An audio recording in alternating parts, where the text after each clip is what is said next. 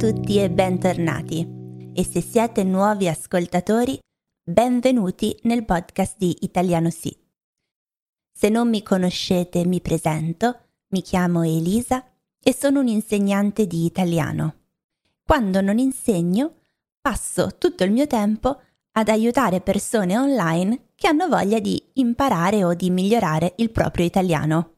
Sì, il mio lavoro e la mia passione coincidono e mi ritengo molto fortunata per questo. Ho un breve follow up dalla scorsa puntata. Quando ho finito di registrare la scorsa puntata del podcast e um, mi sono messa a lavorare alla trascrizione, ho finito la trascrizione e dovevo pensare a un titolo per la puntata, ho pensato quello che poi è diventato il titolo, cioè di lupi e favole e solo in quel momento mi sono ricordata dell'espressione latina che usiamo in italiano lupus in fabula, che sarebbe stato perfetto anche come nome, come titolo dell'episodio, se solo ne avessi parlato durante la puntata. Invece no, mi sono dimenticata, nessun problema, ve ne parlo adesso. Che cosa significa l'espressione lupus in fabula? Sembrerebbe lupo nella favola, ma in realtà non è questo il significato, non è questa la traduzione vera. Più che nella favola lo potremmo tradurre con il lupo nel discorso. Perché cosa significa quando usiamo questa espressione?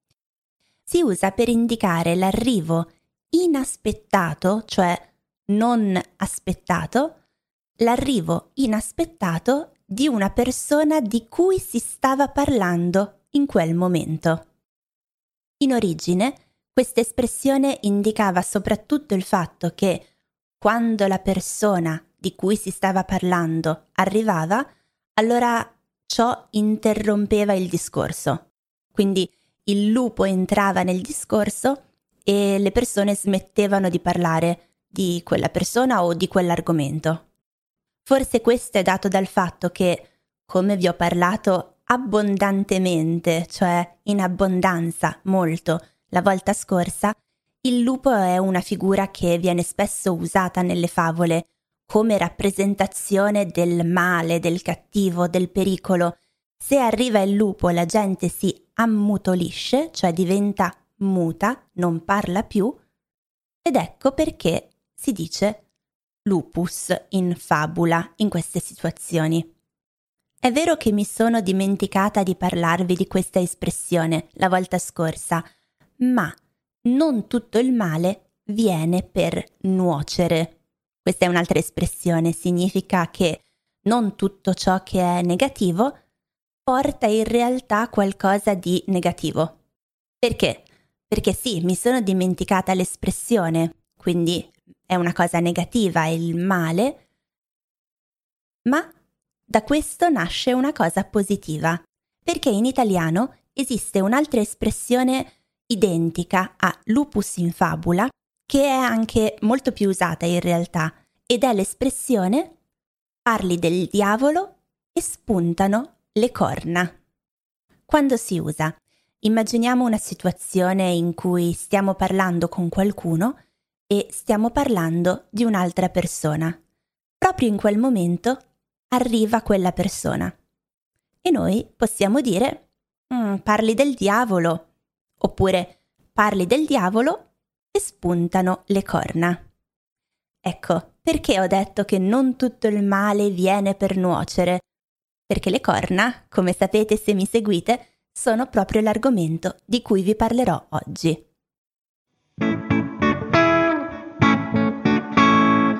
L'argomento della puntata. Che cosa sono le corna?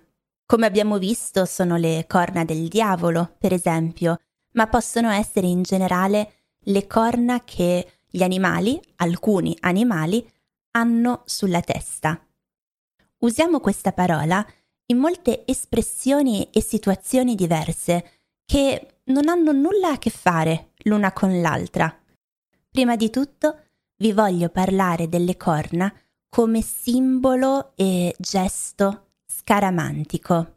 Vi ricordate, già nelle scorse puntate abbiamo guardato, eh, abbiamo analizzato alcuni gesti scaramantici tipici italiani che si fanno in Italia.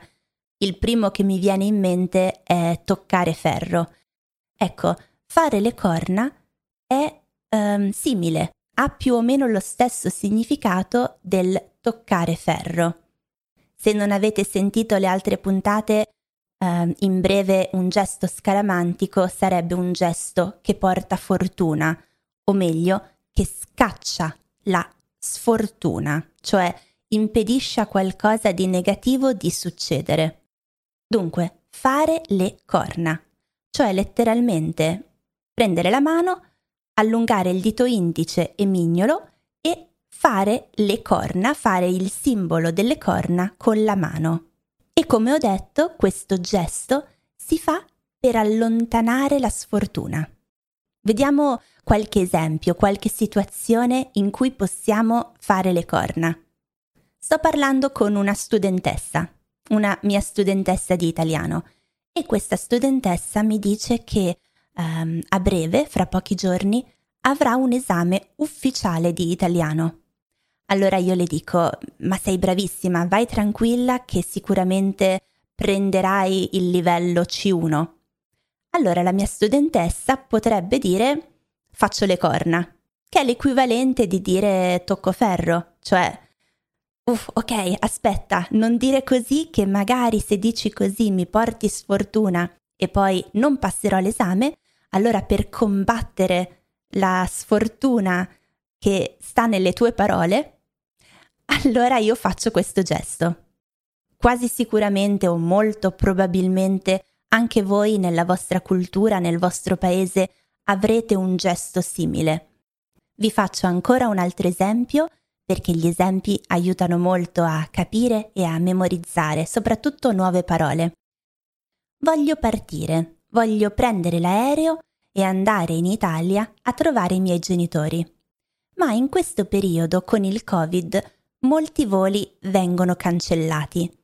Io ho già comprato il biglietto, però poi leggo su internet che stanno cancellando tanti voli proprio della mia compagnia aerea. Non lo so se il mio volo verrà cancellato, però faccio le corna sperando di scacciare questa possibilità.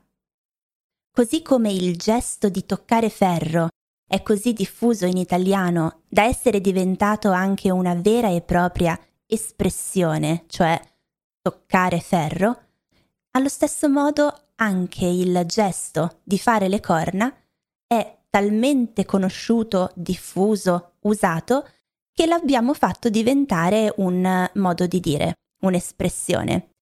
Infatti, senza dover fare il gesto, possiamo anche semplicemente dire faccio le corna, in, uh, uh, per esempio nelle situazioni che vi ho appena descritto.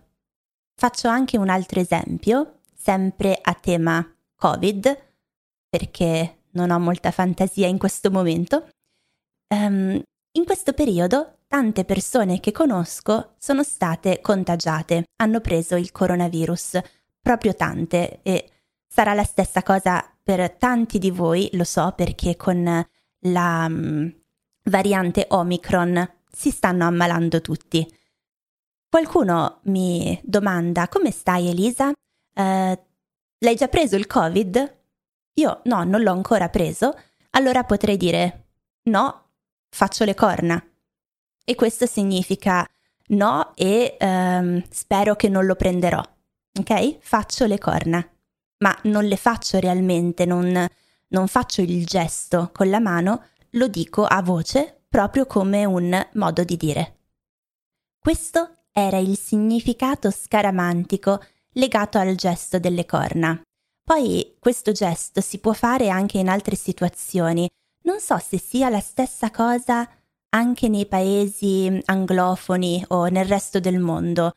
Um, non sono sicura. Comunque in Italia, se non altro, è molto tipico, soprattutto per i bambini, per i ragazzini, fare il gesto delle corna sopra la testa di un'altra persona quando siamo in posa per una foto. Cioè, immaginate una classe di bambini, di studenti, che devono mettersi tutti in posa, cioè posare per una fotografia, e il bambino della fila dietro, o la bambina, fa il gesto delle corna sopra la testa del bambino o della bambina davanti.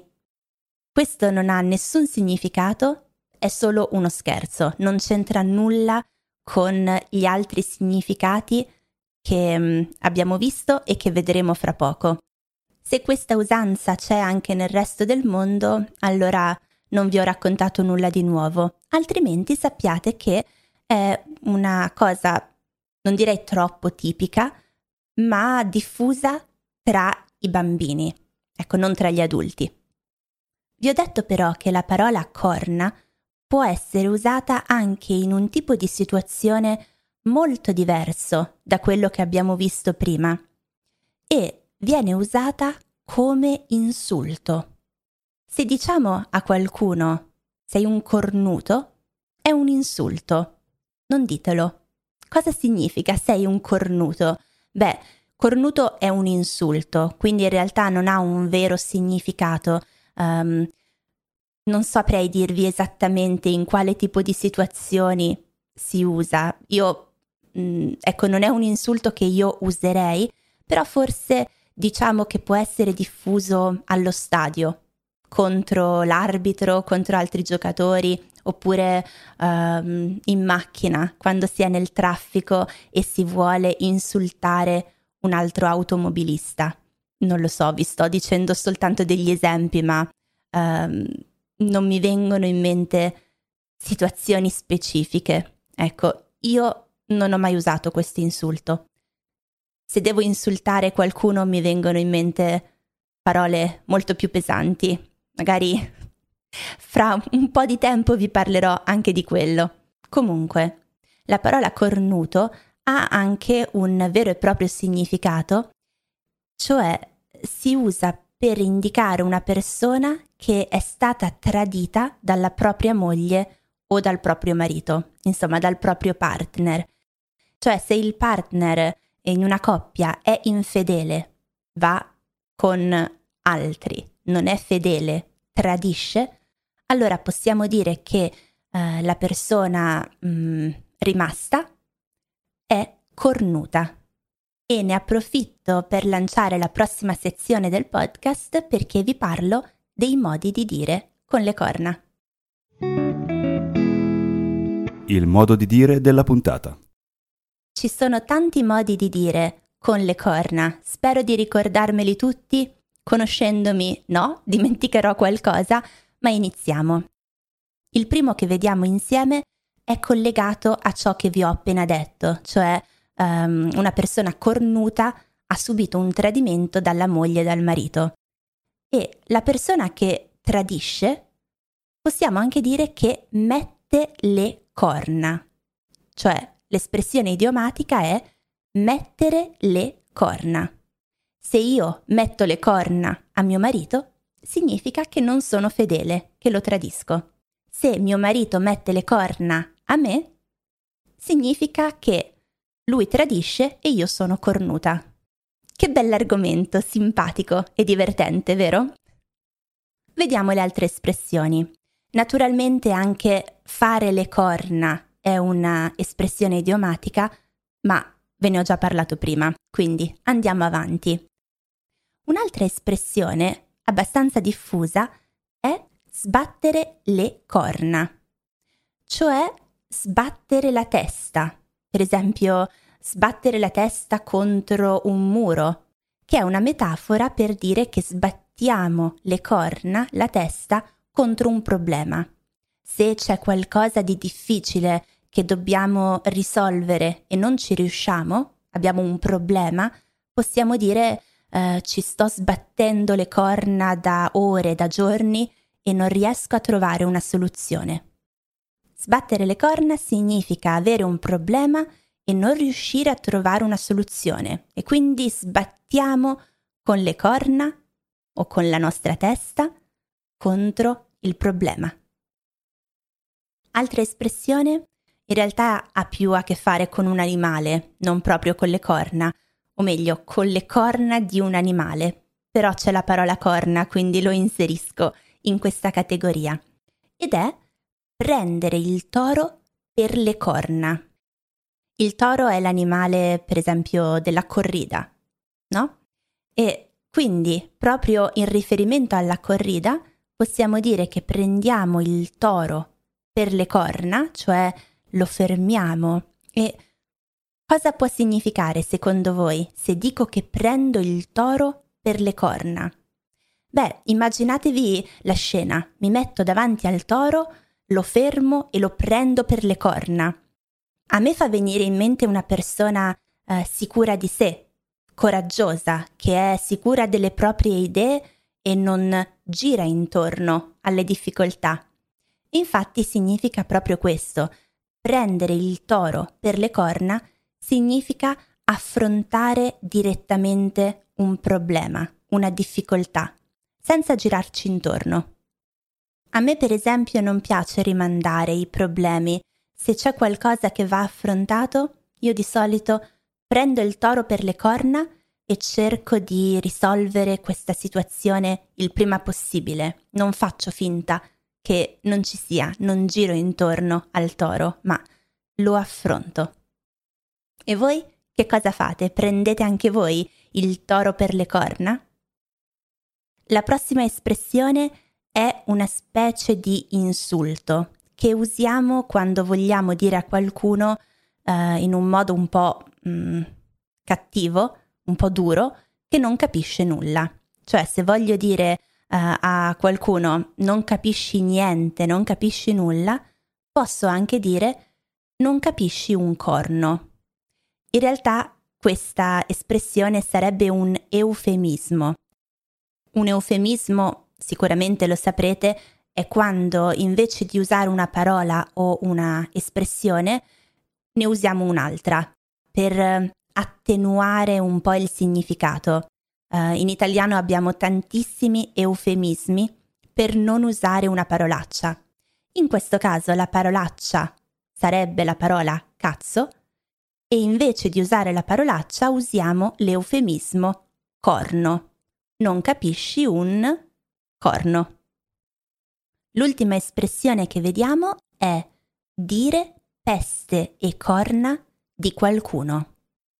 La peste è una malattia infettiva molto contagiosa che causa la morte. E le corna abbiamo appena visto che possono avere il significato di mm, tradimento.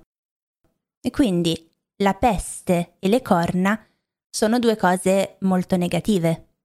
E se diciamo peste e corna di qualcuno, significa che parliamo molto male di questa persona. Vi faccio un esempio ogni volta che uh, mi incontro con i miei colleghi di lavoro, diciamo sempre peste e corna sul nostro capo, cioè parliamo male del nostro capo. Per me in realtà questo non è proprio possibile perché non ho un capo, lavoro da sola, ma spero che nessuno di voi dica peste e corna su di me. E se lo fate, vabbè, almeno avete un motivo per imparare questa espressione. La canzone della puntata. Parliamo di musica. Oggi vi faccio conoscere un gruppo italiano che molto probabilmente non conoscete, soprattutto perché canta in romano. Lo so, non è proprio italiano e forse non dovrei suggerirvi qualcosa che non sia in italiano puro, ma Prima di tutto l'ho già fatto, vi ho fatto ascoltare De André in genovese e poi il romano, che non è propriamente un dialetto, è molto simile all'italiano, è un, um, chiamiamolo dialetto per comodità. Il romano è talmente simile all'italiano che con un po' di sforzo dovreste riuscire a capirlo in forma scritta, anche se non lo conoscete. Io poi personalmente trovo che il romano sia bellissimo. Io non sono romana, non sono di Roma, ma ehm, sono di Milano o vicino a Milano, ma ho vissuto a Roma cinque anni, ho studiato lì all'università e quindi un po' di romano l'ho imparato e sicuramente lo capisco molto bene. E mi piace talmente tanto che se riuscissi a parlarlo in modo naturale, quasi quasi farei l'insegnante per stranieri non di italiano ma di romano, per diffondere la bellezza di questa lingua. E proprio per questo motivo vi faccio conoscere questo gruppo romano che canta in romano che si chiama Il Muro del Canto. Se qualcuno di voi ha guardato la serie tv Suburra, conosce già Il Muro del Canto perché la sigla finale eh, della prima stagione, credo forse anche seconda, non ricordo, comunque la sigla finale, cioè la musica che chiude la puntata ehm, di Suburra, è proprio fatta dal Muro del Canto in collaborazione credo con uh, Piotta, che personalmente non mi piace, ma il muro del canto sì, e quindi ve lo faccio conoscere. Allora, la canzone che sentiamo oggi si chiama, indovinate un po', Peste e corna.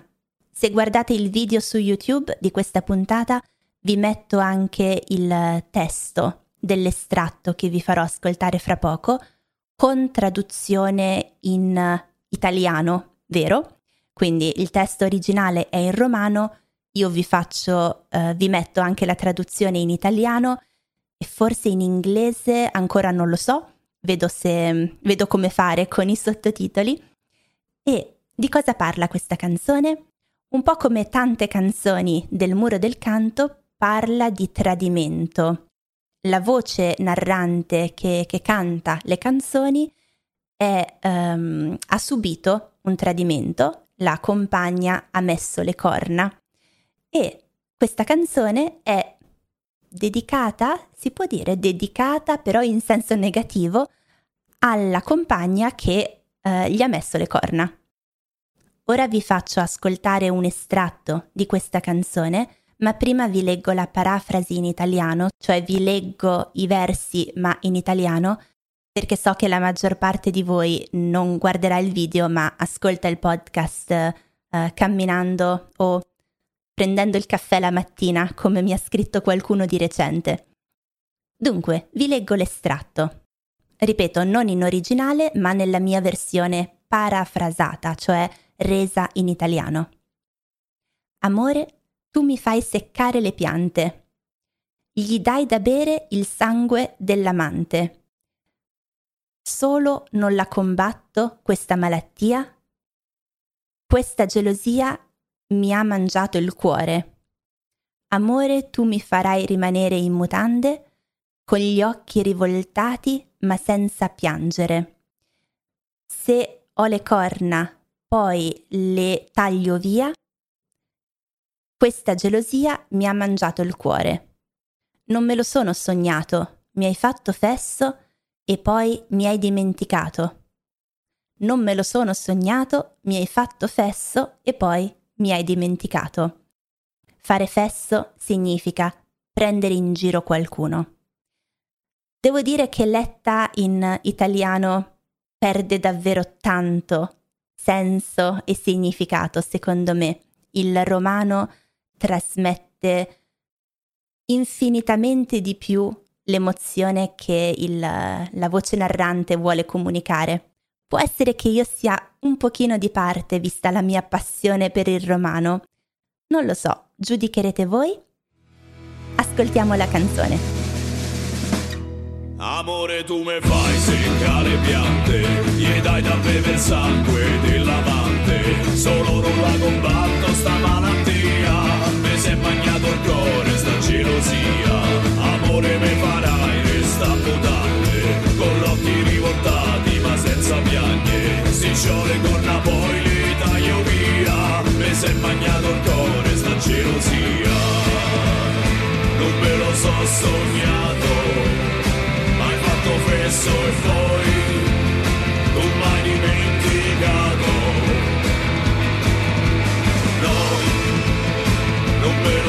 sognato, hai fatto fesso e poi non m'hai dimenticato.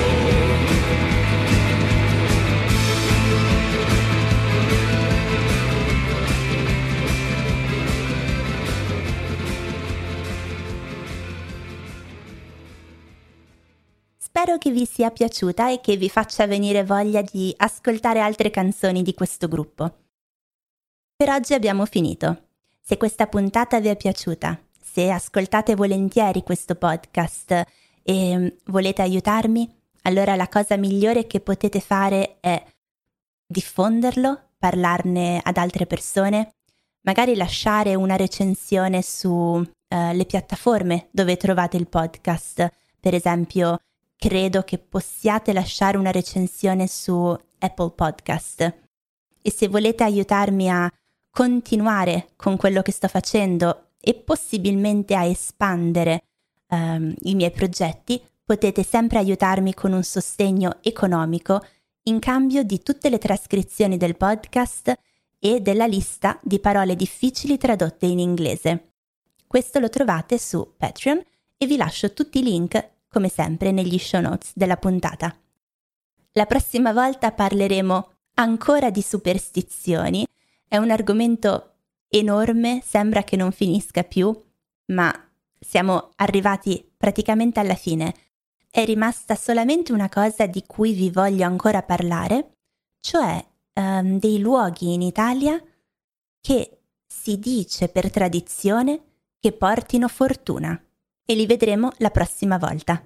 Grazie mille per avermi ascoltata, grazie ai miei 15 membri Patreon per il loro supporto, spero che la puntata vi sia piaciuta e faccio le corna e Spero che tornerete tutti qui la prossima settimana per un nuovo episodio del podcast.